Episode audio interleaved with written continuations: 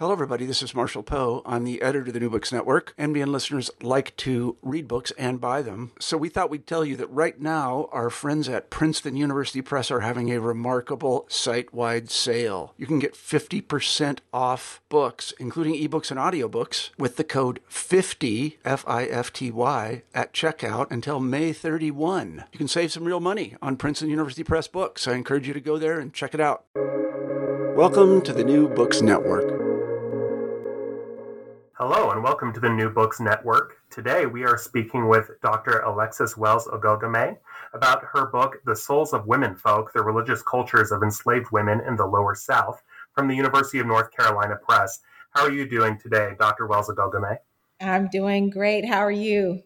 I am just living the dream. I loved your book and I'm really excited to speak with you about it. And I'm curious, when did when did you first recognize that a need for a study of enslaved women's religious lives would be feasible for a dissertation and a book project. Right. I, I don't know if I knew it was going to be feasible, but I knew I wanted to do it. um, so I came into my PhD program uh, wanting to work on post 1980s Black women in hip hop and sexuality. And so I found that I had to keep going further and further back to access some of these questions I was asking about, you know, sexuality and race and gender and how they all intersected. And I stumbled upon um, a class on slavery. And so I was pushed by my advisor to pursue this further. And I ended up meeting Leslie Harris in the process, a wonderful slavery historian who took me under her wing. And I just fell in love with the time period. Um, and so, as I got deeper into thinking about uh, the intersection of religion and slavery, I noticed that there was not a lot of attention to gender. Um, and so, in slavery studies, uh, uh, it is sort of a given that slavery is highly gendered. Ever since uh, Deborah Gray White published Aren't I a Woman, uh, there has been this wonderful lineage of literature exploring the gendered experiences of bonds people in America, particularly women.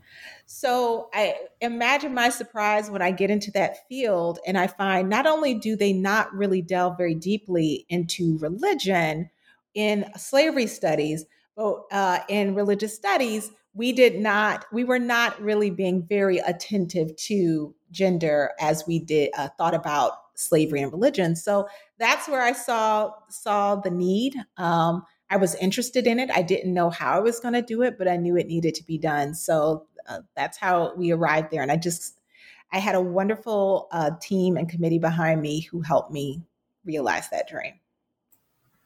Thank you for sharing that. One of the things that I found really helpful is that you define your terms really well in the introduction and you use dis slash memberment, meaning dismemberment or memberment. What do you mean by uh, by that term? Yeah.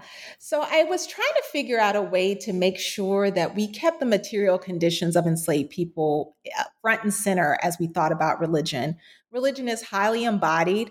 And though those of us who study religion realize that, I think sometimes it's very easy to untether people's thoughts from what they're doing on the ground, from their everyday context. And so I was trying to find a way methodologically and theoretically to uh, ensure that the traumas of everyday life, of the mundane for enslaved women, were always at the fore of the reader's mind as we encountered what they considered religion or religious. Because for me, I, am using a very expansive definition of religion. And the reason I'm doing that is because I'm trying to prioritize how the women themselves oriented themselves uh, in, in their context, in their worlds. Um, and so dismemberment is intended to think about both inherited traumas. So things like um, dislocation from West and West Central Africa, the transatlantic slave trade, um, eh, the experience of sale uh, as well as everyday traumas, things like sexual assault, things like per, the loss of parental rights, um, because all these together converge to create this experience of enslavement. And this is, experience is really unlike many other experiences, most other experiences, I would argue, in hu- human history because it is so mired in ancestral and familial histories. Um, and so I wanted that sense of being enmeshed to be a part of the project, as well as the material conditions uh, to be front and center. So I created dismemberment to think about all of these these uh, different moments and uh, experiences where people um, experience fragmentation in some ways. They whether it's actual geographical, you know, fragmentation, being pulled away from your your family, um, or if it's it's psychological or emotional or social. So that's where the term dismemberment came from. Thanks for sharing that. It really brings to mind that that visceral reality, as you say, that uh, really slavery is about tearing people apart as much as it is bringing people together for labor. And I was curious. So, in the title, you focus on women in the lower South, but a lot of your records come from Georgia. So, why the focus on Georgia? Yeah, so Georgia is understudied, obviously. Um, usually, if we're going to be in the lower South, we're in South Carolina. Uh, and I love South Carolina. I always say it's like the squeaky wheel state. You know, everything that happens, it kind of starts in South Carolina. You start the Civil War in South Carolina. Um, uh, Charleston is is the number one port in, into which enslaved people from West and West Central Africa came. Um, so Charleston and, and South Carolina are central to the story, but Georgia is is right there alongside South Carolina. A lot of the uh, slaveholders who uh, started out in South Carolina end up moving to Georgia. Um, a lot of slaveholders from Barbados and the the uh, British Caribbean end up in Georgia as well. So Georgia and South Carolina really are these kind of they're paired. They're paired uh, just kind of like Maryland and Virginia. Um, it, you have the Chesapeake, and then when we talk about the lower South, you can include my home state of Florida, but of course, Florida was not a part of the Anglophone British world for a while. And even once it became so, it really was not, it never fully got, got over its Spanish lineage. So um, Florida is usually left out of that equation. So I, I, chose to focus on Georgia just because it's understudied. It's a great case study for the lower South because of that. For that reason, it has a lot of those same features as, as South Carolina, um, but also it has these features of, of slavery throughout the U.S. So when we think about slavery in the US, we usually kind of tell these big narratives. We think about the slave trade uh, itself, Savannah is a port into which people come as well. But also, a lot of people from Charleston who are coming in through Charleston end up being sold down into Georgia. Um, and people from the Caribbean are also coming into Georgia and Charleston at even a higher rate than those from West and West Central Africa.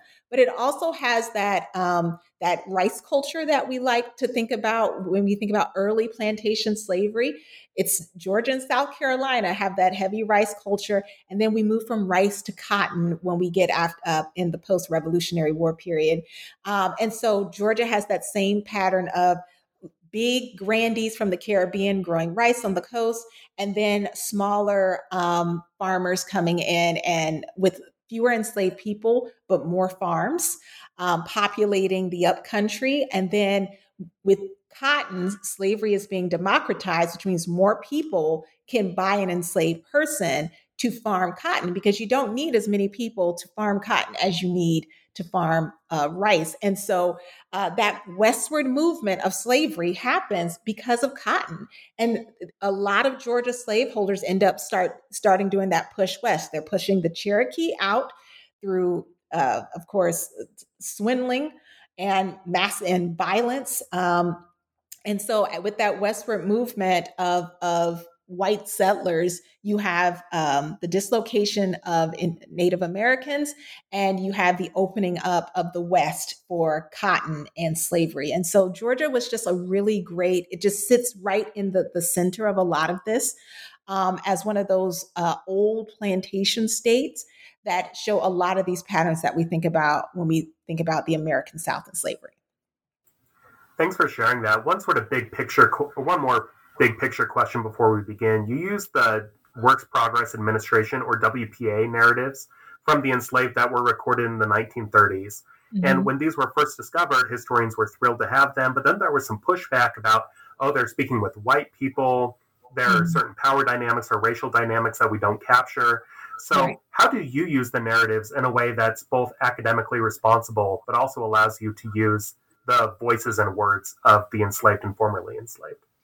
Right, that's a great question. Uh, yeah, the WPA narratives have been somewhat contentious in terms of historians, um, and and the the concerns are well founded. So I do want to foreground uh, by saying that I think for me, when we're trying to access the voices and experiences of marginalized people, when they're speaking, you got to listen. It's just, it's very basic for me. I don't care what circumstance in, in, which they're speaking because they found a way to tell us what was happening. Even when you look at narratives uh, that aren't the WPA narrative. So, for instance, when you look at one of my my all time favorites is um, "Incidents in the Life of a Slave Girl" by Linda Brent, also known as Harriet Jacobs, um, you see that she's having to to abide by those 19th century conventions uh, uh, and she's not at liberty to just say everything she wants but she manages to say a lot even with a heavily mediated um, sort of uh, publishing world uh, circulating around her or supporting her work.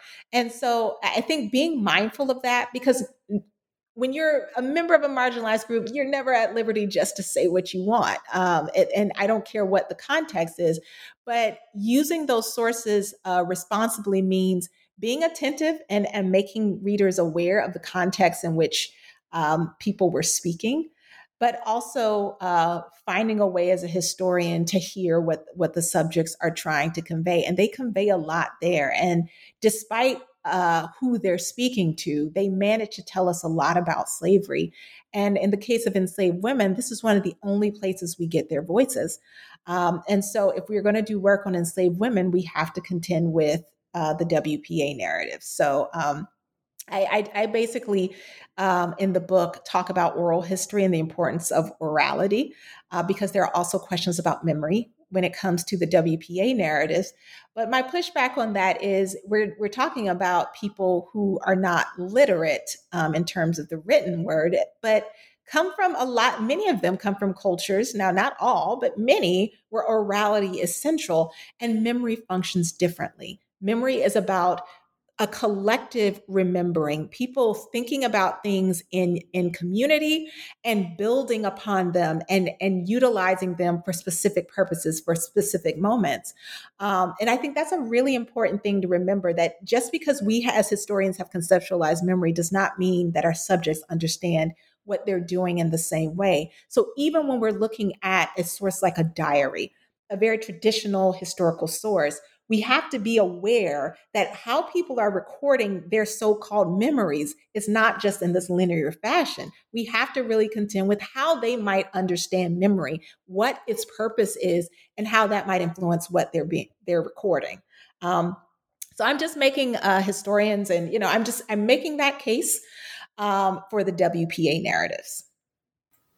Thanks so much for sharing that. That's very helpful. Diving into the first chapter, you note that enslaved women apprehended the meanings of their enslavement through the paradigm of gender prior to their comprehension of race. Could you explain for listeners what you mean by that? Sure. Um, so, in West and West Central Africa, slavery uh, predated the transatlantic slave trade and encounters with Western Europeans. Now, I, I say that with um, an asterisk because, of course, it's going to be exacerbated and grow in scale and violence with the um, introduction of the transatlantic slave trade, particularly in the 18th century, uh, when you have the Americas really becoming dependent upon uh, African labor in particular, um, and, and, not just African African descended people's labor. That's when West and West Central African slave trade is is really going to become a, a create a really precarious environment for a lot of people. Um, but because it predated the transatlantic slave trade, a lot of people would have already had some awareness of what slavery was, even if they would were not in any danger of ever being enslaved. Now, with the beginning of the transatlantic slave trade, there are a couple. It's, it, I always say it's a perfect storm of things that happen because West Western Europeans want males in particular um, West Africans and people in the trans Saharan trade want females in particular. And so, as you have these neighboring polities and these, these bigger polities who become dependent upon uh, capturing and selling uh, peoples for the growth of their own economies, you're going to have all these trades getting bigger and bigger and bigger, which means more women are going to enter into the trade, as are more males. Um, and but because women are more popular in these other two trades, they're going to be more aware of their uh, precariousness. Uh, they know that if if there is ever a war, they're likely to be captured and sold into slavery. Even if that capture means I have to, I become one of the enslaved wives, and I put that in scare quotes, uh, uh, the so-called wives of my enslaver. Um, you, these women are still providing reproductive labor as well as agricultural labor for whomever owns them. So in those configurations, the children would enter into the um, the kind of kinship group of the slaveholder. But the woman always remained an outsider because she had been removed from her own kinspeople. Uh, so that meant that she was never fully integrated, or very rarely fully integrated. I should say never, but very rarely um, integrated into whatever society in which she was enslaved. And so when people are encountering transatlantic slavery for the first time, they're usually being captured um, by someone in a neighboring polity uh, or, or, a roving group of mercenaries.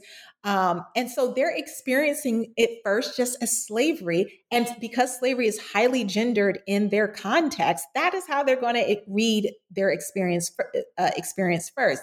That's how, that is the lens through which they will understand what's happening to them. Because many people, unless they lived on the coast, would not necessarily have seen a Western European person um, because Western Europeans were almost wholly concentrated on the coast. And so until you got to the coast, they were not a factor. And even once you got to the coast, you still could be sold to um, one of the um, the the the groups that uh, own these big plantations on the coast and off the coast of Western Africa. So there are lots of different people who were players in the slave trade. Western Europeans were just one of them, um, and so. Uh, their their race for many of the people who were experiencing this would have not been the first thing they thought about because it was not it they had it was not a paradigm through which they lived their lives Thanks. That's very helpful to help us understand. And as you mentioned, the labor that West African women performed in West Africa, how did their labor change as they came as they were uh, taken captive to Georgia uh, or other locations in the rural South? Yeah, so I would argue that the labor, the the kind of labor that they performed, became much more. Uh, what's the word? I shouldn't say much more it it was a different kind of viciousness um, because their labor could no longer change their status in society or the status of their children. That would be that would be kind of the, a primary difference. Certainly, the agriculture, the level of agricultural labor uh, that they they um, uh, performed in the Americas, many people argue was just far harsher, longer hours um, just it was just the burden was much heavier than what they would have done in West and West Central Africa. And I would agree with that because in what in many parts of West and West Central Africa, you were just providing labor to to support the community. You were not providing labor to support a global economy. You were not producing big mass goods to, to go across oceans. And that's what they started to do once they were in uh, the South or the American South or the Americas, because it was happening obviously all over. And then also the sexual labor. So, sexual labor was a part of all of these trades. So, uh, you know, I always like to keep that first and fore, especially for those who say, oh, West African slavery was somehow better. And I think, you know, nobody wants to be enslaved. So let's just start there. Let's not rank types of enslavement. let's just, uh, you know, honor the fact that human dignity mandates freedom. Um, but when we when we push beyond that and, and think about what people were doing in terms of sexual labor, again, like I said um, before, if she produced a child, that child had the there was a possibility of that child being integrated into the society. Interestingly enough, and something I talk about in the book is if uh, for certain a certain class of women who were providing sexual and and cultural labor to Western Europeans, they made sure in these these contracts that their children inherited actual goods and that in actual capital.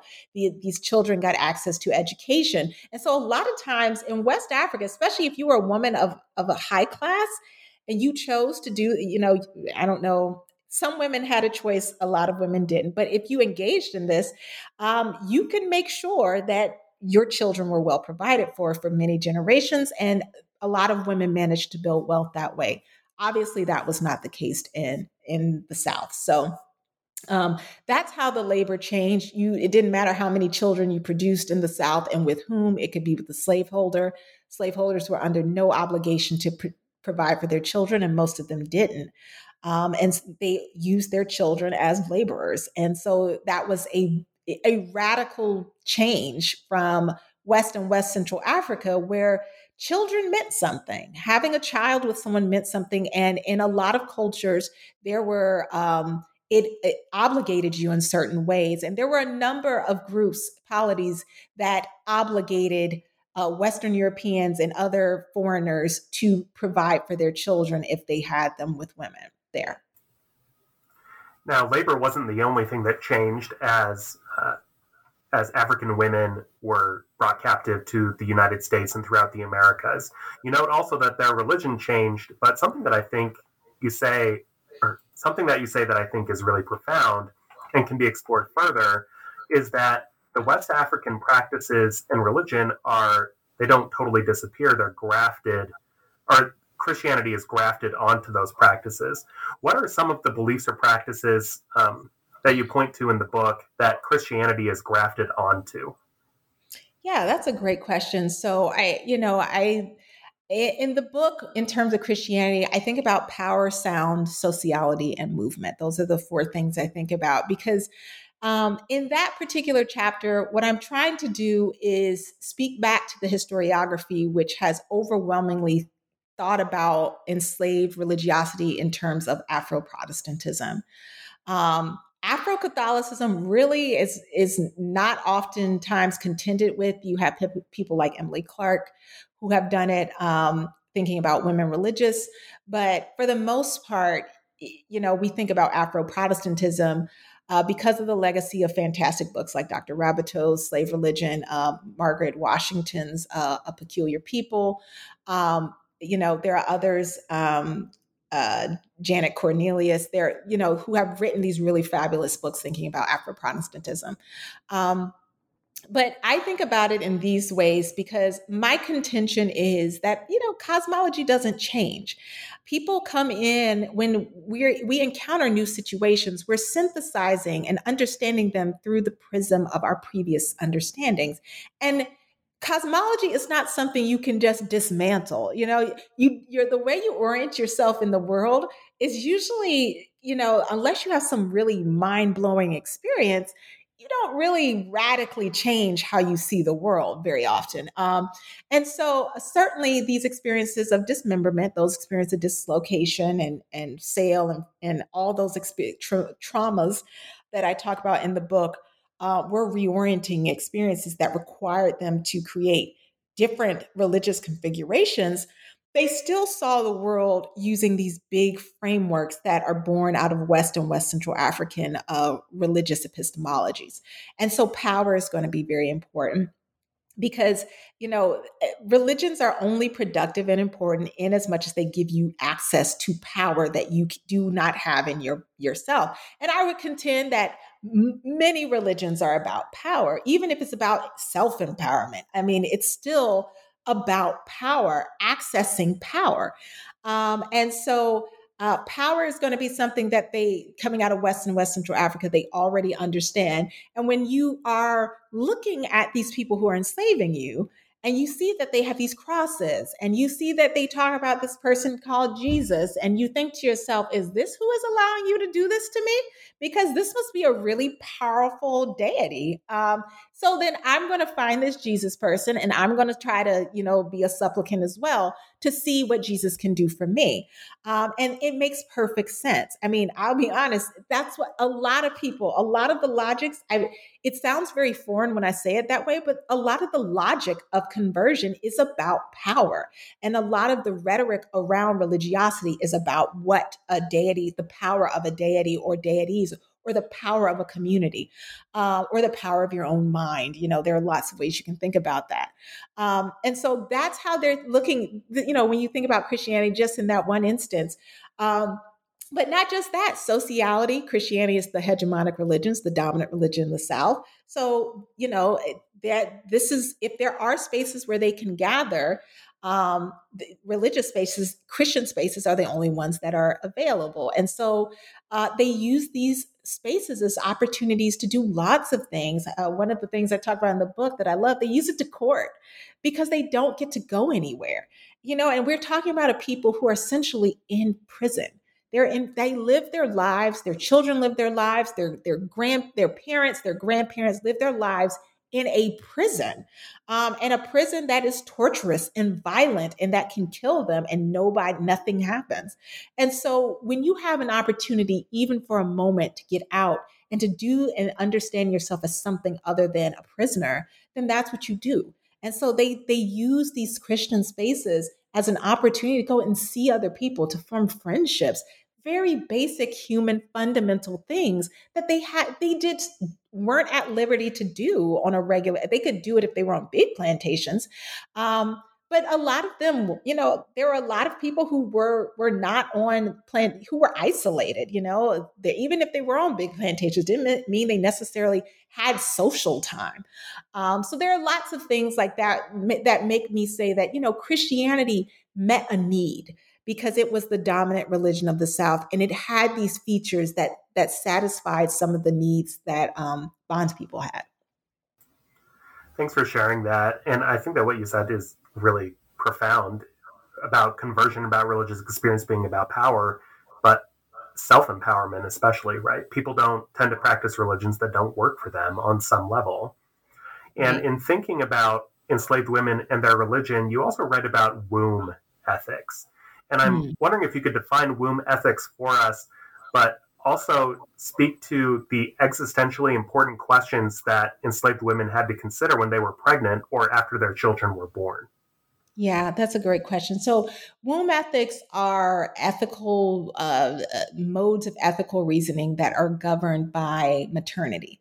Um, and so, one of the claims I make in the book is that uh, women had this third consciousness. So, you know, they had their awareness of themselves as individuals. And this is, you know, uh, this is expanding upon the Du, Boisian double consciousness, which has been so productive for many people for a long time. And it's brilliant. Let me just be, you know, it's brilliant. That's why it's so productive.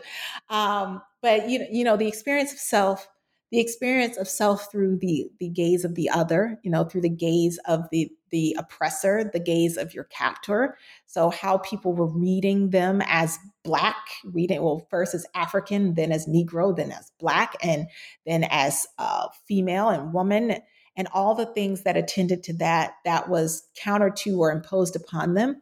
And then the third way the third consciousness is that um, is the the consciousness born of having to not only think about yourself but think about the humanity of another um, because enslaved women were responsible for uh, the the childbearing and child rearing. It all fell on them.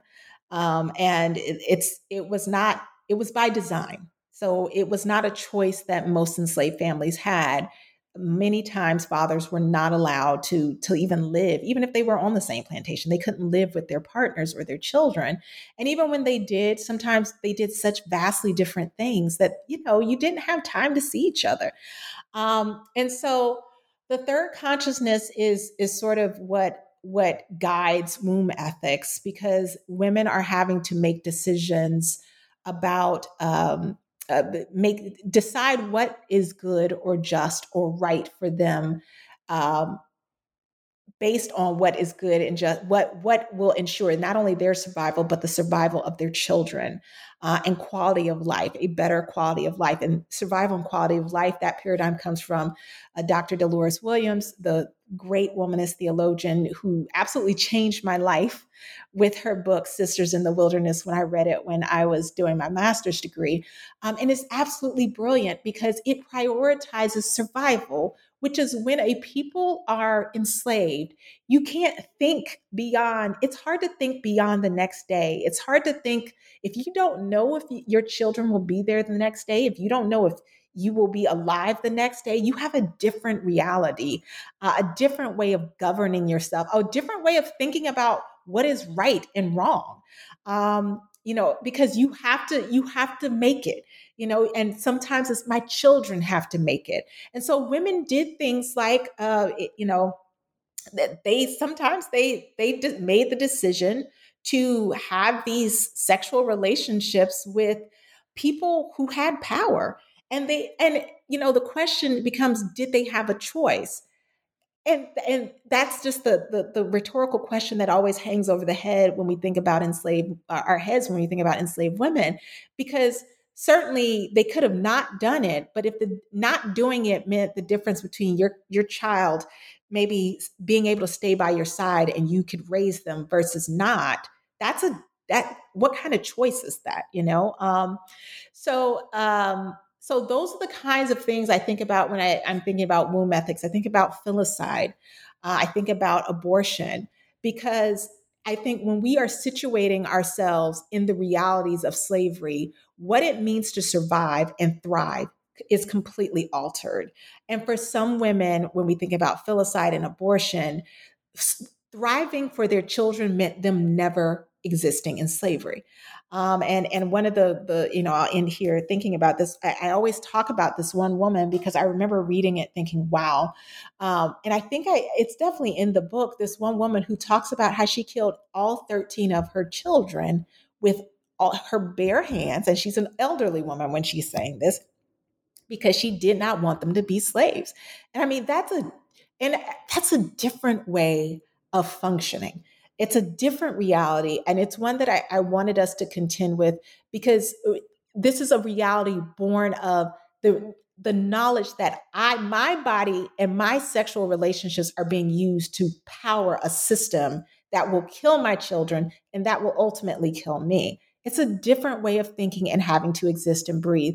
Um, so, um, yeah, womb ethics is, is very near and dear to my heart because it's really it's it's a it's a great illustration of all that I'm trying to, to accomplish when I center uh, the, the pro- centered the project around the lives and experiences of enslaved women.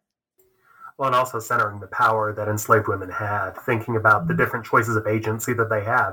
They're not always the choices that um, that maybe they wish they had, but they did have some power and authority to uh, to make choices in their lives. Right. Uh, again, we're speaking with Alexis Wells Oghoghomeh about her book, The Souls of Womenfolk The Religious Cultures of Enslaved Women in the Lower South. And moving forward another chapter, I was fascinated by your analysis of birth and postpartum rituals. How did you research these rituals, and what helped you to realize how important they were and are in the lives of enslaved and just of women of African descent? Yeah. Uh, so birth is a really big deal in West and West Central African cultures. Um, you know, and one of the things that made me research is, is because I was thinking about rites of passage. Um, and because obviously the book is thinking about these big religious studies categories, and rituals a big one, uh, and religious studies. And rites of passage are big in West and West Central African epistemological systems. So it started there. Um, and womanhood coming with the birth of the first child or womanhood coming with the authorization to give birth you know um, so when i think about the culture around midwifery and um, i think about Sande at the Sande initiatory society um, you know they are they are turning girls into those who may procreate. That's that's how the language. Um, and so it, birth and, and maternity are really central to West and West Central African cultures. But the argument has been made about American slavery that because they experienced such high infant mortality rates, that women did not understand birth in the same way. Um, and I I sort of took issue with that. I mean, I didn't, you know, I, I think there are some that is true on the in a general sense, but I didn't wholly agree that they did not catalog the grief that they felt when their children did not make it. Um, because one of the things I, I, talk about are these litanies to the dead, as I call them, where they always remember the children they've lost. Um, and so when it came to postpartum rituals, I started noticing a lot of these rituals fall under the the broader rubric of conjure. Uh, in in African American religious uh, studies, it's we think about conjure like this big category of this you know collection of disparate practices and ideas that just they don't fit anywhere else so they get dumped into this wonderful repository, repository called conjure of course Yvonne Chireau wrote the wonderful book black magic um, on uh, a, a, number on this phenomenon and these practices. Um, and so i just started noticing there were a lot of people especially in the wpa narratives who talked about rites around birthing. Um, and I, I think it, for me, it spoke to an awareness of the precariousness of birth um, and the difficulties surrounding children's enslaved children surviving. Most of them did not make it to their fifth birthday. Um, the vast majority of deaths among enslaved people were children. So um, eh, and I usually I do that, uh, and to the extent that we can track that, let me say that to the extent that we can track, it, it's very difficult to track um, infant mortality because people someone had to record it, and people had to know it was happening to record it. Um, so this is where I got interested in postpartum rituals, and I started noticing that there were a number of them. Uh, there were there were rites designed to ensure that the children made it, which I think is a, an amazing testament to that survival mentality, um, in spite of the ugliness of slavery. And I always go back to, even though um, I think I come, I, I, do quote Linda Brent, aka Harriet Jacobs, at some point in there because, again, she is my, I would say, she is my holy grail of of commentators because I just think she expresses the paradox of enslaved femaledom so beautifully. Um, but she talks about when she she had her first child, how she she was so ambivalent about giving birth to this child, and it, when she gave birth to him, he was sick, and um, you know, and then she said, I went from you know, kind of not wanting my child to survive to wholeheartedly saying, you know, and she said, I went from not just my child not wanting, me not wanting to live you know? I went from not wanting to live to when i saw this child and and his struggle for life you know it, it, it completely changed everything and she titles that that chapter a, a new title a title life or a new title life. I mean she i love it because it so beautifully conveys the the, the paradox um, and and those postpartum rituals do the same thing for me. So that's how i got invested in postpartum rituals. I'm arguing that uh, birth is going to be a, a very important thing for a lot of enslaved women primarily because they're coming out of a context in which birth is important but just because birth is important doesn't mean that maternal controls aren't equally important uh, as important. And so these rituals are a part of their their um, repertoire of of controls and ways that they um, they endeavored to to create some certainty around the uncertain situation of, of life in slavery. Yeah, that chapter was particularly uh, both affective and effective in helping readers to see the stakes that were there for enslaved African women. And one of the things that you argue in your last chapter in, in a related way is that church was often a site of discipline and not liberation. And how does that change the way that historians and religious studies scholars should understand the religious lives of the enslaved? Yeah, uh, I'm glad you picked up. On that. Looks like that that worked, huh? um, yeah. Eh, so um, that's again going back to uh, almost back to your your first question about the material context. Um, you know, I remember hearing people love, and you know, you know, religious studies. People love to talk about the slavery era in these ways of, oh wow, they were striving, you know, a- against all odds. They they managed to create this beautiful Christianity that is that is, you know, as that is uh, stalwart and and strong and liberationist.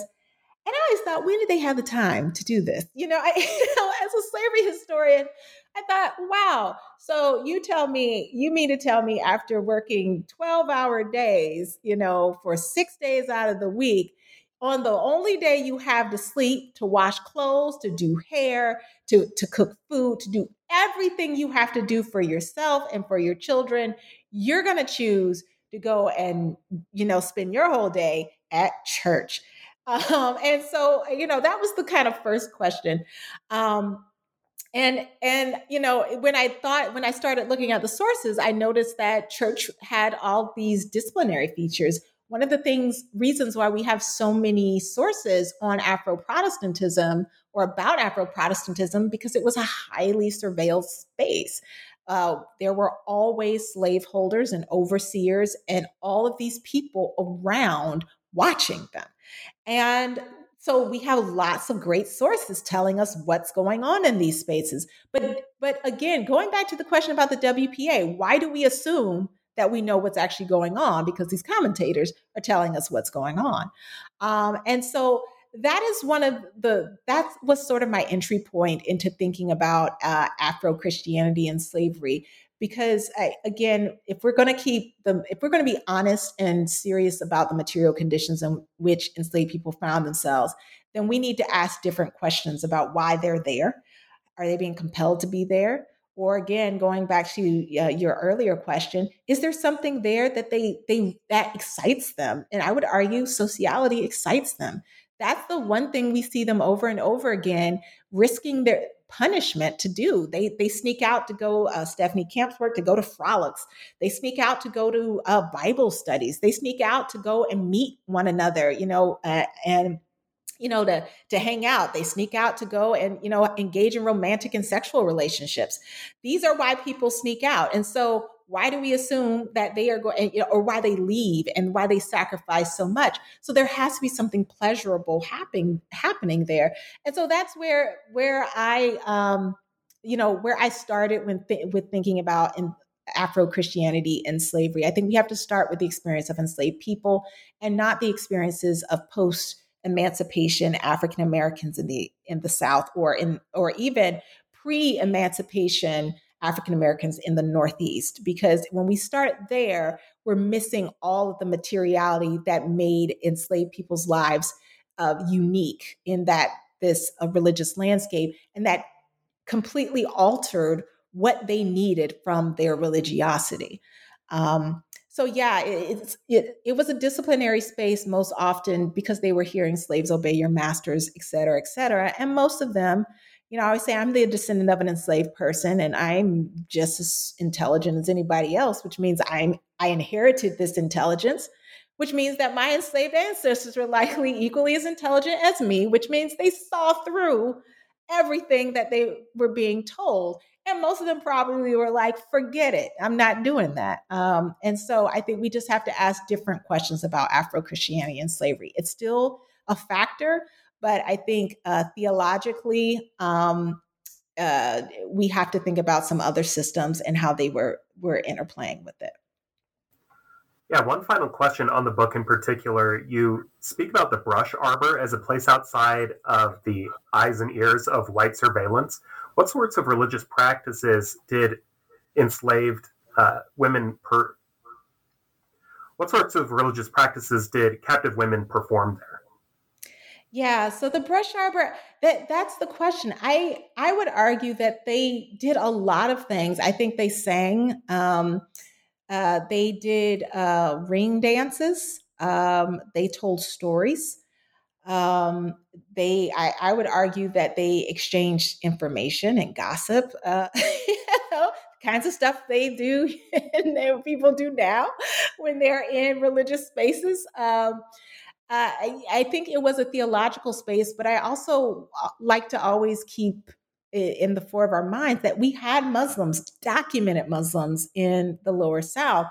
Um, and they were in these spaces as well. So I, I think they were, um, if, if, we're thinking about the Abrahamic faiths, um, Islam and Christianity in particular, they would be ecumenical. You know, these would be spaces that were polycultural, is the term that I think people would like to use. You had a mix of West and West Central African, uh, Christian, Muslim, and then conjure and a whole lot of things happening in these spaces.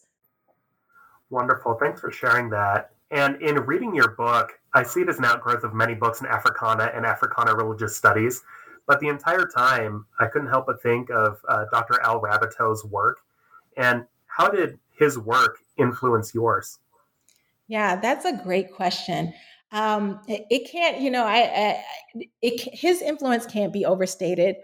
Uh, Dr. Raboteau's book obviously was the first book I ever read on religion and slavery. Um, and prior to his book, we were not really contending with religion as a real phenomenon.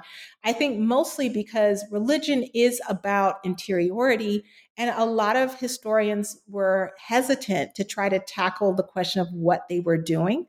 Um, what were they doing and what were they thinking about in these spaces?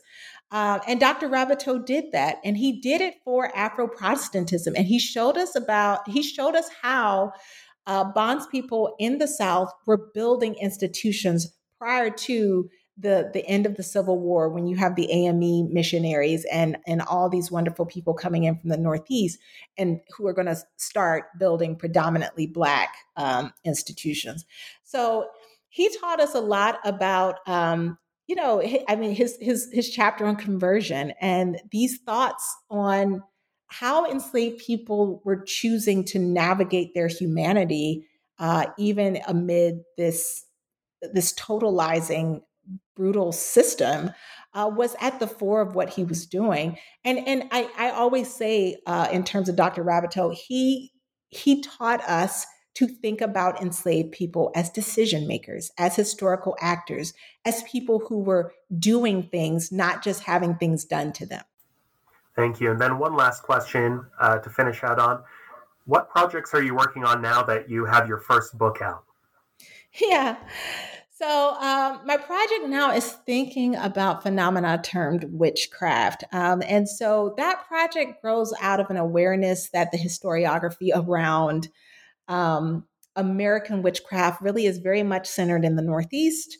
And it's also heavily concentrated around European descendant women. And after Salem, a lot of the literature um, just drops off. It, it, doesn't engage what's happening around. It's almost like witchcraft just disappears, or anything called witchcraft disappears. And um, and of course, we know that's not true and and this project was born of this really interesting moment for me when I was down in New Orleans and I was in I think Jackson Square. I, I remember I was somewhere where all these people were setting up. These people were calling themselves as psychics or you know fortune tellers or whatever.